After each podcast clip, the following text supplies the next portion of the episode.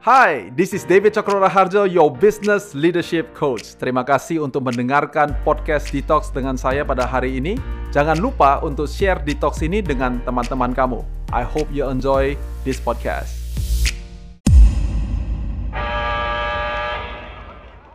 Hari ini saya mau cerita tentang satu konsep. Ini adalah idiom dari bahasa Inggris yang namanya adalah don't shoot yourself in the foot. Jangan tembak kaki kamu sendiri.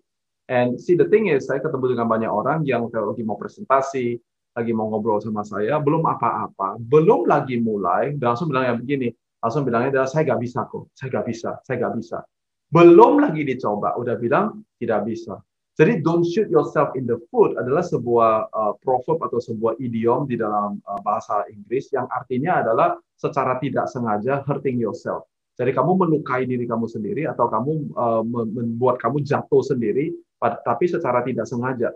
Right? Jadi pada saat mulutnya bilang saya nggak bisa atau ini nggak bagus atau jangan saya deh. Nah itu sebetulnya adalah uh, mungkin untuk kita di budaya orang Timur kita berpikir bahwa ini adalah sesuatu yang sifatnya adalah supaya humble atau supaya uh, kita tidak apa namanya nggak menyinggung perasaan hmm. orang lain atau nggak sok-sokan, you know. Uh, so saya rasa itu budaya yang baik dan kita tentu nggak mau mengembangkan budaya sok-sokan. Kita nggak hmm. mau budaya orang yang uh, uh, so full of yourself gitu ya. Semuanya adalah gitu gue ini orang paling hebat. Lu tau gak lu gak tau apa-apa gitu. Nginjek-nginjek orang lain punya pendapat.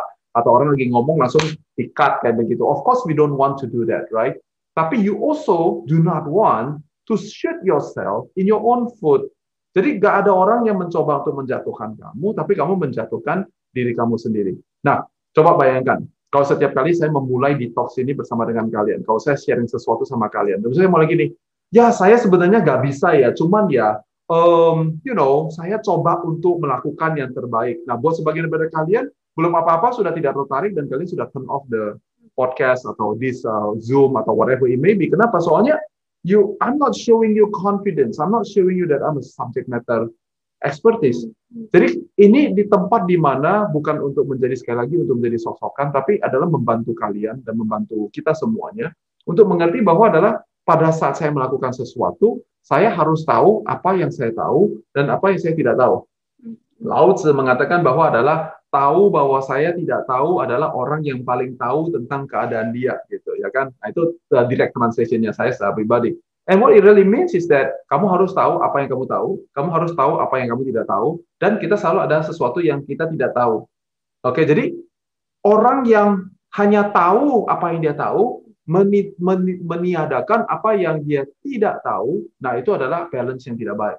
Tapi orang yang cuma seru meng, meng, meng, menggarisbawahi ada sesuatu yang saya tidak tahu dan tidak peduli atau tidak bisa berdiri di tempat di mana saya tahu, nah itu adalah juga orang yang tidak bijaksana. You need to understand what you know and what you don't know. Nah, sekarang saya mau go dengan beberapa practical tips untuk membantu kalian supaya you don't shoot yourself in your foot, right? So here's uh, idea number one, yaitu pertama adalah when you are holding the mic. Pada saat kamu pegang mikrofon.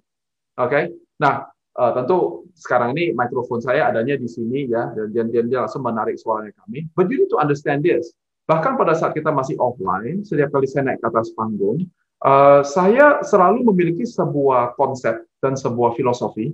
When I hold the mic, ada beberapa pengertian yang saya harus pegang. Yang pertama, yaitu adalah yang ngundang saya, berarti dia bilang gini, ada sesuatu yang David tahu, yang saya tidak tahu, makanya saya suruh David berdiri di atas situ. At the very least bar, artinya dia memberikan vote of confidence. Hmm. Dia memberikan veto atau uh, suara dia bahwa adalah dia tahu sesuatu yang saya tidak tahu. Nah, coba bayangkan, kalau dia anggap si host merasa bahwa saya sudah tahu yang David tahu, very very very very very very likely dia tidak akan pernah ngundang saya. Hmm. Oke, okay, now I want you to go back to your home or to your office. Kalau bos kalian atau partner kalian atau supplier kalian atau banker kalian atau siapa pun mereka, mereka kasih kamu mic. Dia bilang begini, dia bilang adalah, eh, coba kamu pikirkan dong planning untuk tahun 2021. Coba kamu pikirkan dong customer journey. Coba kamu pikirkan dong uh, kita uh, strategi marketing kita seperti apa. Kalau dia lagi kasih mic kepada kamu, you have to remember that that guy atau that lady sedang memberikan the vote of confidence kepada saya. Hmm. Berarti ada sesuatu yang saya tahu yang kalian nggak tahu. Karena itu, tahu apa yang kamu tahu, dan bicarakanlah dari tempat di mana kamu tahu, di mana kamu tahu. Saya kasih contoh yang langsung lebih real, yaitu adalah setiap kali Feli mau presentasi sesuatu kepada saya, ya kan? Kadang-kadang, nggak selalu, tapi kadang-kadang, puisi sekarang frekuensinya kecil sekali, tapi masih kadang-kadang terjadi beberapa kali. Feli kadang-kadang suka bilang sama saya begini, uh, this is like what I think ya kok ya, cuman I don't know whether this is right or not ya. Nah, itu shooting yourself in the foot.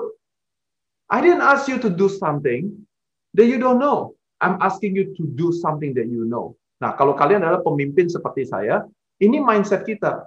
Jangan anak kita ditembak dan kita bilang gini, goblok lo cuma taunya begitu aja. Nah, seumpamanya ada 10 hal yang harus dilakukan.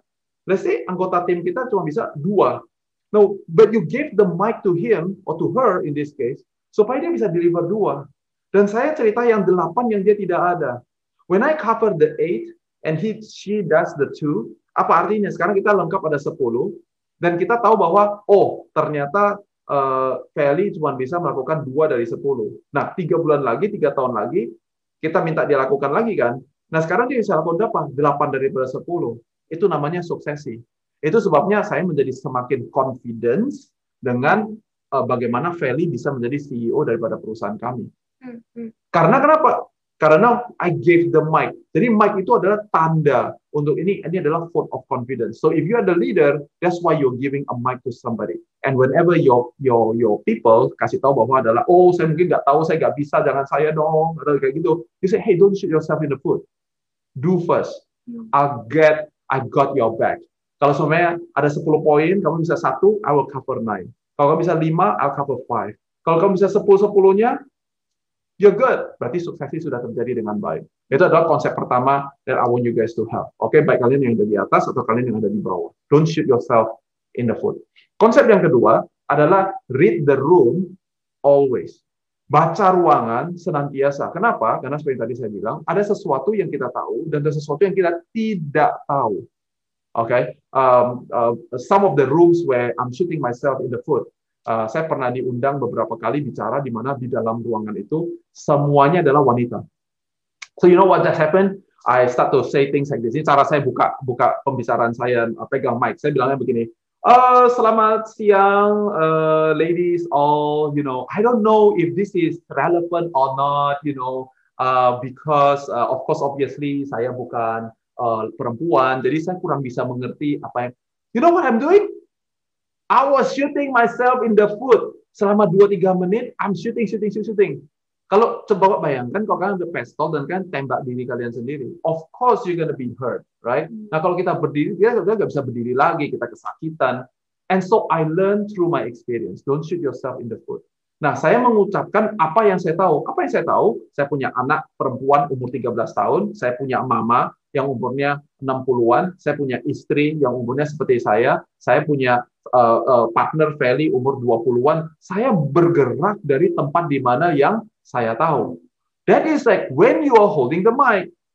Tapi filosofi yang kedua adalah read the room always. Jadi pada saat saya ngomong, ya kan, dalam konteks seperti ini, karena sekali lagi saya bukan laki, saya bukan perempuan. Bagi waktu saya lagi bicara, saya memperhatikan gerak-gerik dan mimik daripada orang-orang yang sedang mendengarkan pada saya. Karena sesuatu yang saya laki-laki anggap itu biasa-biasa aja, itu mungkin adalah isu yang sensitif untuk beberapa orang di dalam ruangan itu. Nah, dari situlah kita harus mendengarkan feedback uh, daripada orang lain supaya kita bisa menutupi yang kita tidak tahu. Sekarang dari pengalaman itu menjadi dari tidak tahu menjadi tahu kayak begitu.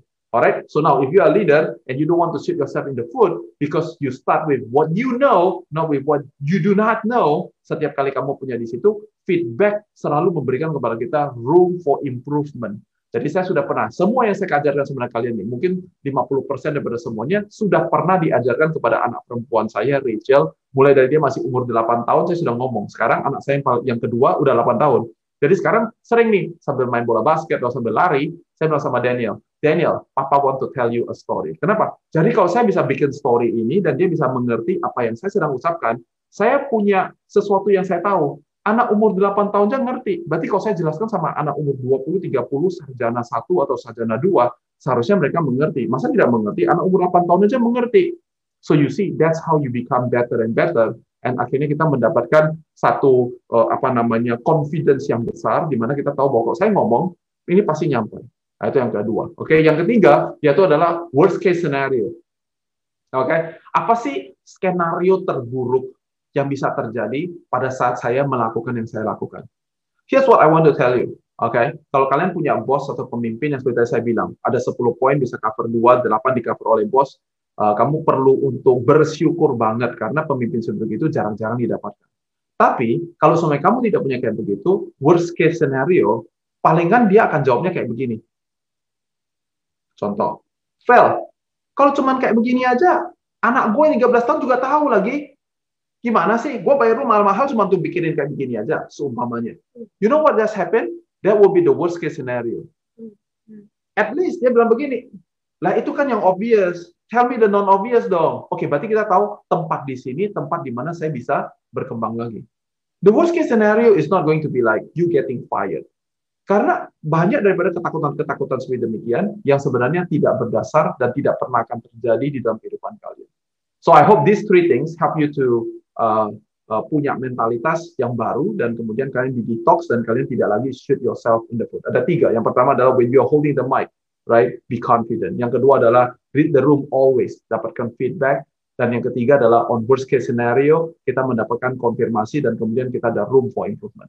My plus one, yaitu adalah always think one step closer. One step closer artinya adalah dengan keberadaan saya, dengan apa yang saya kontribusikan, dengan apa yang saya kerjakan, saya tambahkan satu langkah lebih dekat kepada visinya. Oleh karena itu yang paling penting apa? Yang paling penting adalah kalian mesti tahu why are we doing what we doing. Kalau kalian adalah anak buah mesti tahu kenapa bos saya suruh saya lakukan ini. Nah, that word kenapa, why itu menjadi penting sekali. If you can do that, then you can do it. Nah, kalau kalian sudah tahu why-nya dan now you are in the proses untuk refining sebuah program atau sebuah planning atau disuruh kerja sesuatu, here's the second magic word, yaitu adalah so what. Itu adalah why, jadi so what. Why mengerti tujuan, so what memastikan bahwa kita sampai di tujuan. If you are in that mindset, I hope you will never, ever, ever shoot yourself in the foot again. Never ever use the word I don't know atau I don't want or I cannot or uh, why why me why me why me. Don't shoot yourself in the foot. I hope that is useful for you. Thank you for listening to Detox with David Chokro Raharjo. Please share this podcast to all social media that you have. Kalau kamu mau tahu lebih banyak tentang Coach Diti, kamu bisa cek description box dari Detox ini atau go to our website di www.davidcokroraharjo.com. Dan jangan lupa untuk follow Instagram Coach Diti di @dtjokron.